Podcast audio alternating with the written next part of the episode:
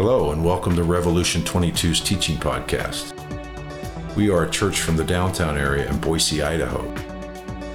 Thank you for joining us today and hearing this week's sermon. We pray that God's word will be received and will bear fruit in your life.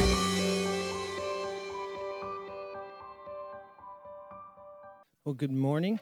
We are a fairly lazy people, and I don't mean to be offensive, but most of us will, if we're really, really honest, we have sometimes days where we are really lazy and we want to be lazy and we kind of prefer to be lazy, and sometimes we even justify it, and sometimes we actually probably have days that we deserve to be lazy. But as a whole, we can tend to be fairly lazy, specifically when it comes to problem solving. We can look at it from an angle of what is the minimum I can do to solve this problem? What is the, the least amount of things I can do to make this situation better, to make this circumstances more simple, or to make whatever is bad or struggling better? And we tend to do this on a regular basis as a people. This is just who we are. We have covered through most of the book of Habakkuk. We've gone through every scripture, but there were a couple more lessons that we felt like as a church that we needed to kind of go to out of Habakkuk, things that we've kind of talked about a little bit here or there, but haven't really focused in on. There's kind of two big theme things that we could pull out of this. And so this week we're gonna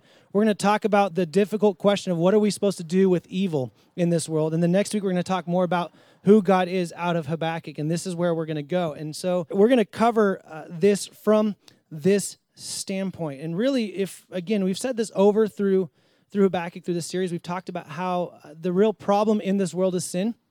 We shouldn't be su- surprised by that. We live in a broken world. Sin has been the problem since the garden. It will be the problem until the resurrection of Jesus coming back. And how that plays out, how that sin comes out, is going to vary in many different ways. We're going to see it in our own hearts. We're going to see it in the hearts of everyone around us. We're going to see it in people that, that proclaim God, and we're going to see it in people that want nothing to do with God. But ultimately, we will see evil over and over again. We will see sin, a separation from God, over and over and over again. And the real problem with this world isn't these individual sins, it's just sin as a whole, separation from God. And so sin will cause that to happen in all of us. I don't say this to be evasive. I'm not saying this in hopes that you will just say, okay, we can just ignore it and move on. In fact, we see that what the scriptures teach that for every sin, the punishment deserved is the wrath of God. That ultimately that that is what we see is supposed to be done with sin. So when we when we sin, what do we do? When we see injustice or racism or pride or, or sexual immorality or envy or corrupt talking or divisiveness or anything that is sin and separate from God, separate from the command of his people to be holy as he is holy, what do we do with this? How are we supposed to move forward? We can't and shouldn't be shocked by it. We can't just ignore it. So, how do we navigate this world fighting for the kingdom of God to be present here on earth today as it is in heaven? How do we play the part that God has commanded of us as His children, as His followers in this world? Yet, while fighting this, we don't end up fighting evil with giving into other evils. How do we do that? There's a, there's a formula kind of present in Habakkuk. There's really three things that he says. It's not an exhaustive list by any means, and we'll find other scriptures that will talk about this as well, and we'll get into it today. But there's a formula that we see that, that's present in Habakkuk. He kind of gives us three big things that we can do, that you and I can do as children of God to engage in evil, especially when we see it in this world, whether it's in our own hearts or in the individuals of others around us. See, in Habakkuk, the, the whole book starts with him seeing the people of God sinning and coming to God saying, God, what are you going to do about the injustice of your people? What's going on here? And he is told by God, hey, I'm, I'm already been working. I'm going to use these people.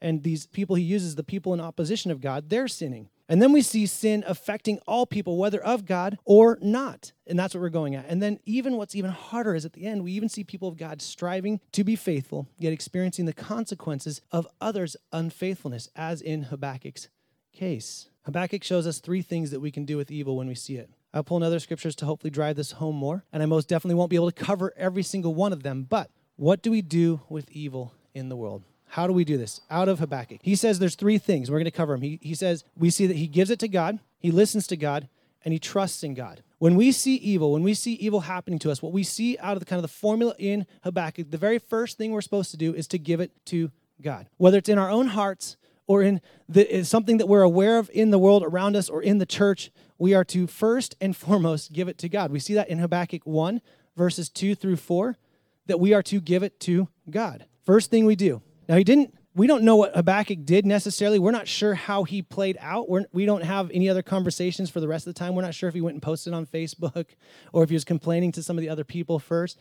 But what we believe, because of the authenticity and the rawness of how he approached this letter, we believe that he came to God first. First, saying, God, you are who you say you are, and I want you to solve this problem. So, the very first thing we are to do as his children, if we see sin personally, is we're supposed to confess this to God. We see this in 1 John 1 through 9. It says, If we confess our sins, he is faithful and just to forgive us our sins and to cleanse us from all unrighteousness. So we have a marching orders of what we want to do, what we're supposed to do as people with sin is our own lives, as we are to confess it to God, to take it to God. But this applies the same way to any other thing we see in this world because Habakkuk here wasn't complaining of his own sin. He was complaining of the sins of his people. And so we're supposed to first go to God. We're supposed to go to him in prayer. Well, do you pray? When you see evil in, in or around your life, in your own heart, do you pray? Maybe the better question is do you believe in prayer? Because I think that's too often the bigger question. See, if I believed in prayer, then I believe that God is who He says He is, then He's the only one that can take the evil from my own heart or the hearts of others, and He can do something with it.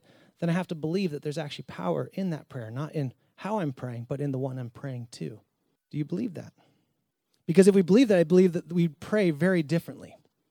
I believe that we'd see it not as a last ditch effort. Or when we tell people, hey, I'll be praying for you, we'd actually be praying for them because we believe something would happen in the prayer. Not just saying it to make them feel comfortable that we might, if we remember later on, to do it. Do you pray? Why is it important that we pray to God? Because He is just, He is faithful, He is good, He is righteous. We're going to talk more about who He is through this letter, through this text. And so we'll, we'll talk about that next week. But ultimately, for us today, we have to recognize that when we see sin in our own life or sin in someone else's life, especially within the church, we have to believe Philippians 1 6 that he is going to complete the work he began in them. Really, if we don't go to God, if we aren't willing to give evil to God, then we're saying that God, you aren't a part of the equation to fixing this. I got this. I'll do it on my own. I don't need you. I can do it without any of your help. How often, instead of going to God, do we complain to each other? How often do we go to God with evil? Do you believe that not only the answer to sin and the power to defeat it comes from God? If so, then, then the first step of going to God and giving it to Him should be a natural process for us, should be an easy option for us. It shouldn't even be a question mark of whether or not this is what we do.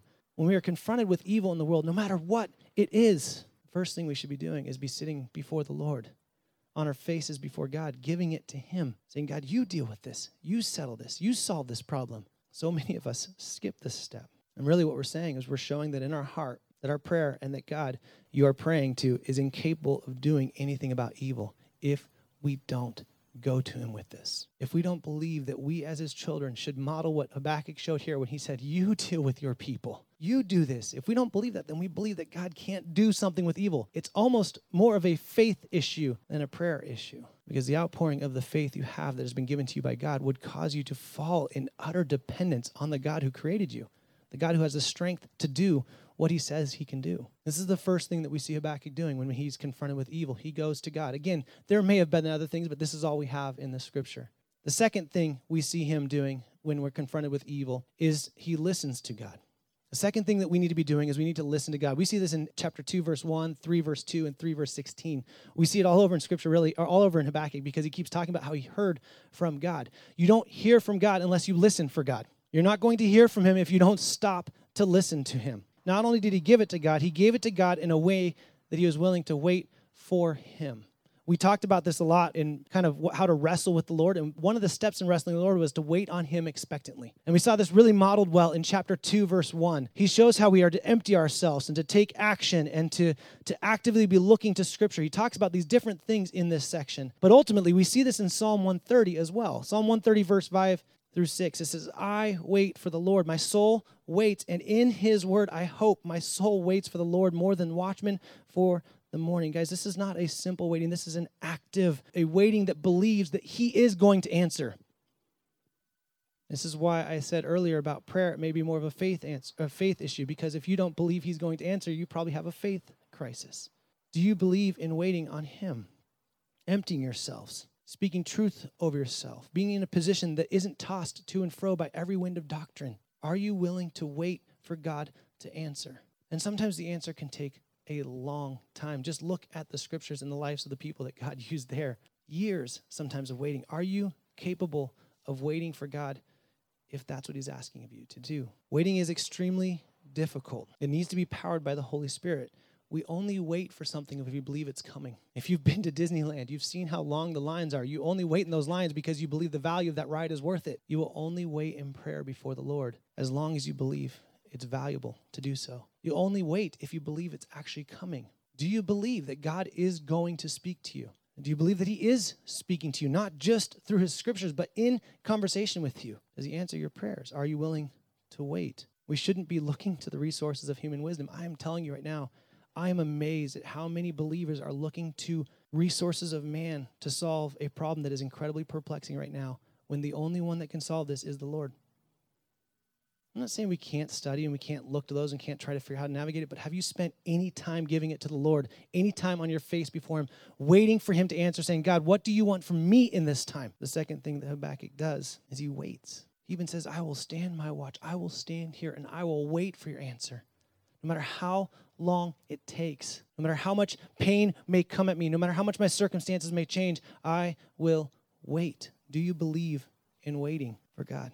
The first thing that Habakkuk did was he gave it to God. The second thing is he listened to God. If you can somehow make it through those two steps, we see the third thing that he does, which is ultimately when he sees evil in the world, he trusts in God. Ultimately, we see this in chapter 3, verse 19, where he says, God, you are my strength. He recognizes that the only way he's going to get through evil, the evil that he sees, is by truly trusting in the person of God. The person of God that, that proclaims all the goodness of what he's done in the past in the Exodus story. That's where the song comes through the first, the whole chapter three. This God that is capable of doing amazing things, this God has shown over and over and over again that he is about his covenant people and he will sustain them. He trusts in the strength of God, not in his own strength. You can't, you can only say that you will trust in God if you really believe that that means that when we see evil and the results of fixing that evil need to be given to God. If you think that you can be the one that fixes this, if you are the one that has a solution, then you're going to go about it from your own strength and you're going to go about it looking for ways that you can do it as opposed to Him.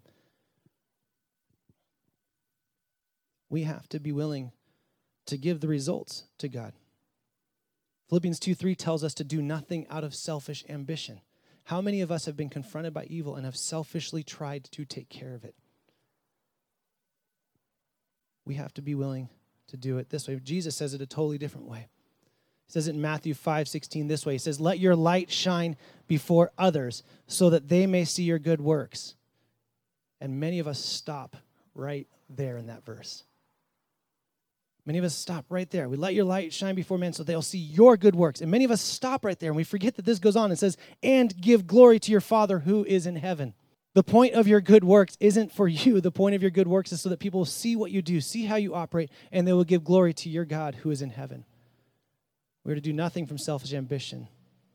Our steps are to be taken in a way that He and He alone will get the glory for it at the end and through the whole process. One of the other ways that we see Habakkuk trusting in God was, was chapter 2, verse 4. He says, The just, the righteous shall live by faith. The faith was given to him by God, and therefore he can't claim it as his own doing. Right? It's not a work of our own, it's him and him alone. And so Habakkuk says, I will live by faith. I, will, I am not only justified by faith, but I will operate and walk by the faith that is given to me. Again, not my own doing, it's God in me. God will complete the work. He's going to accomplish what he has set out to accomplish. He is a very patient God. 2 Peter 3 9 says that. He's incredibly patient and he's at work. Do you trust him? Do you trust him that even though the circumstances and what you understand today and what the way it looks right now, do you trust that he's at work? Do you trust that his patience is a character that is play, at play in the middle of the difficulty that you're going through? We run from evil and pursue righteousness with faith. When we know that he will hear our cries, 2 Peter 3 12. We know that he will answer our prayers, Matthew 7 7 through 12. We see this all through scripture over and over again. He will give us the strength to carry out his will, Isaiah 41 10. And he will and does get the glory for it all. We see that everything we do is done by his strength. So then this is the answer. This is the formula that we see in Habakkuk. Give it to God, listen to God, and trust in God. And many of us want to go, okay, that's great. So what do I do? What, what can I do today? How do I deal with the evil that I see in my friends, the evil that I see in the church, the evil that I see in this world, the evil that I see in this nation? What do I do with this? And so many of us want to run to doing something that we forget that we've already done something if we've done these first three steps. Giving it to God is doing something. Listening to God is doing something. And trusting in God is doing something. But just so I don't get yelled at, I'll give you guys something else to do since we are a people that want to know what can we do. There's one more thing that we don't really see entirely out of Habakkuk, other than we see that God tells him to do one thing. What is the one thing that God tells Habakkuk to do? Write it down. That's his, that's his, act, that's his call to action. Write this down. Make this apparent on tablets. What I'm about to tell you. Share this with people. There you go. There's his work. Habakkuk was only told to write this down, and then he was also told to wait. That's another thing he told him. God wants obedience more important than the causes we fight. We see all over Scripture. He tells Jonah to go and speak. He tells Joseph, he gave Joseph a dream. He tells Abraham to leave his land and to live. He tells Moses to confront Pharaoh and to lead. He told Noah to build. He told Jeremiah to weep. He told Joshua to be strong, and he tells Daniel to pray. Guys, he tells us all over Scripture what to do, and never is it the same thing. And this is what baffles me is that even today, as the church, we start getting mad at people by not doing the way we're doing it. What if God is speaking to us separately different things to do? We are ultimately told to move for Him. This is the this is the fourth thing we can do is move for Him. When He asks you to do something, be obedient and do it for His glory alone. In all over Scripture, He tells people to do different things. So, how foolish are we when we expect everyone to operate the same way with evil today? Another thing that we have to be careful about before we move on to this moving for him, and I give you a few more things to do, is if you look at the book of Ephesians, he talks about sitting with the Lord and walking with the Lord and then standing for the Lord. You see this progression through the book of Ephesians. So often, many of us want to leave the seated position with God to start walking for God. You never, ever leave the position of complete dependence on God. You should actively, continuously be giving it to God and listening to God. No matter what He asks you to do, we are to move forward. So if he asks you to pray, then pray. If he asks you to fight, then fight. If he says wait, then wait patiently, expectantly. If he says talk, talk. If he tells you for some reason to post it on social media, then post it on social media. Tells you to march, then march. He will answer. And when he does, your first and only response is complete obedience to what he says to do while staying true. And this is key. This is key. If we're going to move for him, we got to stay true to the character that he commands of us in all of his scriptures. We don't get to operate in a movement for him while completely disregarding other aspects of what he commands of us. We see this. This is this is this is what happens on a regular basis when we ask, what do we do? With any and all evil that we are confronted with, what do we do? Well, 1 Peter 3 9 says this Do not repay evil for evil, or uh, offenses, or reviling for reviling. But on the contrary, bless, for to this you were called, that you may obtain a blessing. If we just practice this in our life today, could you imagine the difference of what would be going on right now? If instead of instead of when someone someone speaks poorly of us and we send, start speaking poorly of them, instead of doing that, if we just blessed those people, what if we just got this right in the church? I feel like social media would be a lot more boring because people would be getting along. This is what we're supposed to be doing. If we're going to move, we have to move for Him. And the only way to move for Him is to stay true to the scriptures that God has given us.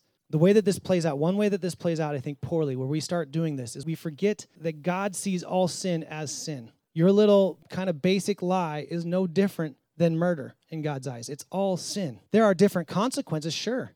There are all different actions that will happen, absolutely. But all of it is separate from God, and all of it is deserved the wrath of God. There is no difference there. Well, when we operate that way about sin, then we unintentionally operate that way about Scripture. And what we do is we start elevating one Scripture over another. We start saying, well, this Scripture must be more important. So I'm going to align myself to this. I'm going to give myself to this. And then we disregard the other one completely. A way I've seen this play out commonly right now is anger. I can't tell you how many people I've talked to that are just angry. They're angry about COVID 19. They're angry about our, our country. They're angry about politics. They're just angry.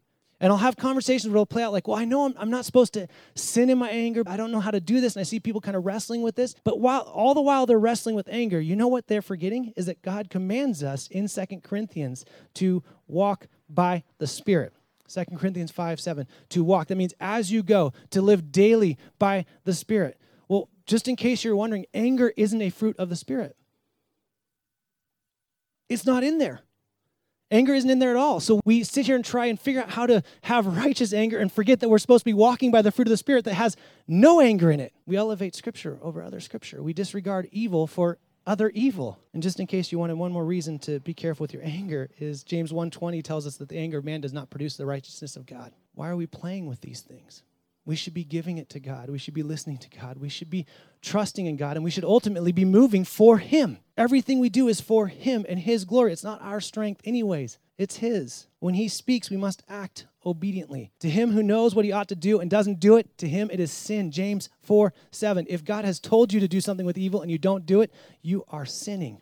Just in case you're wondering, like, well, I don't, I don't know what else God is commanding. I don't, I don't know what to do with this sin. I just kind of want to put my head in the ground. No, actually, unfortunately, there's a command that comes to you whether you've prayed for or not, is that you are to be light and salt to this dark world. That means in every interaction, in everything you do, from the way you parent, the way you work, the way you eat, the way you sleep, the way you do your hobbies, and every single thing you do, you should be doing it in a way where you are light in this dark world and people can see the Father in heaven through your good works. You're to go and be light and salt, Matthew 5, 13 through 16. You are to make disciples, Matthew 28, 18 through 20. You are commanded to do these things whether you ask for it or not. If you are a child of God, these are expectations of us. So move for Him. We also see scriptures that encourage us to walk close enough with people that we be celebrated if we turn a brother from sin. James 5, 19 through 20. We see that we are to be ministers of reconciliation. That means in everything we're doing, we're supposed to be ministering people to reconciliation, the reconciliation that we have from Jesus Christ, 2 Corinthians 5 11 through 21. And all over, we see that we are to pursue righteousness. We are told to not only say what we believe, but to work this out in faith. James 2 14 through 26. Guys, there's plenty of work for us to do. There's plenty of things for us to do in this world. There's plenty of ways in which we can combat evil. We can confess it in ourselves. We can we can rid it. We can walk with brothers and sisters and, and turn them from their own sin. We can do all of these things, all the while being true to who God is, and all the while giving him the glory, because ultimately he is the one that is going to do this. We will be confronted with evil over and over and over again. If it's not COVID 19, guys, it's just going to be something else. It's going to happen over and over and over again. And like we said last week, what is your joy set in? Because if it's anything but the Lord, you are going to have a very disheartening life. But in evil, we have our marching orders. Give it to God, listen to God, trust in God, and move for Him. And if that moving is just wait, then wait. If it's just pray, then pray. If it's go, if it's march, if it's do what He's at, you got your orders, then go. Don't do it in a way that disregards other aspects of who He is and what He commands of us in His scriptures. So, what do we do with evil? We do what only we can do. We let the Lord take care of it. We ask Him to play whatever part He wants of us to play while giving Him the glory for every aspect of it. There's oh so much for us to do with evil, but we must never run to do without first giving it to Him. Secondly, patiently listening to Him. And third, trusting the results to Him. In this posture, do. Move. Don't be lazy.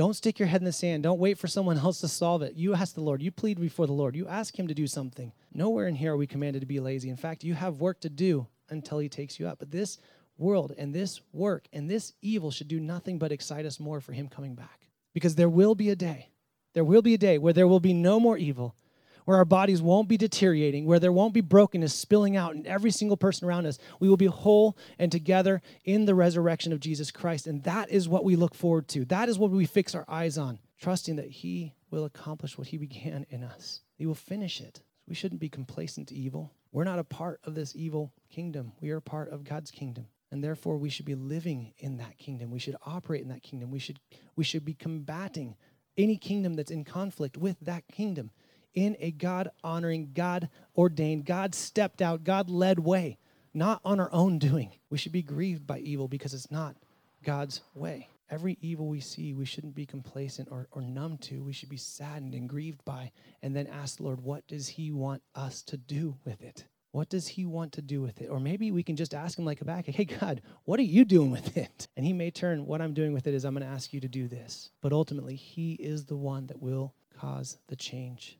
He is the one that will create the lasting differences. You have your marching orders. The band's going to come up. We're going to worship. We're going to end in worship. I, I want to just encourage you to not waste this opportunity. If God has shown you anything through this book of Habakkuk, if He has if He has challenged you in any way, don't just go, "Oh, that's neat and it was so good. and I'm so glad and I learned something." Ask the Lord what He wants you to do with the things He's given you.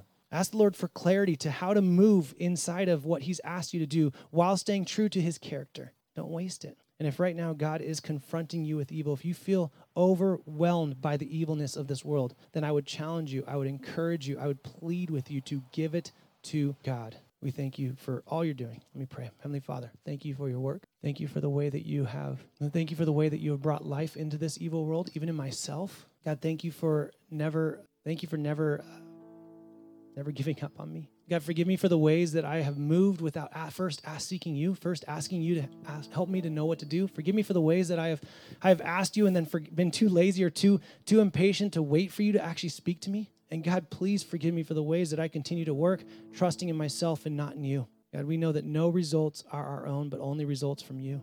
You are at work, God. You are you are against evil and you beat evil. You have crushed even death through Jesus Christ. We stand in you victorious to all evil. So may we not get bogged down by it. May we not get lost in it. May we not get mistakenly confused on how to operate it, but instead we just rest and be at peace, knowing that we are ambassadors of the Most High King. We are His. We are your children. We are His co heirs. And in doing so, God, we are ministers of reconciliation. And therefore, when we see evil, God, we ask for your freedom to run. But God, I pray that we would first ask you how to run, where to run, when to run, and we would do so in a way that only brings glory to you. We pray all this in Jesus' name. Amen.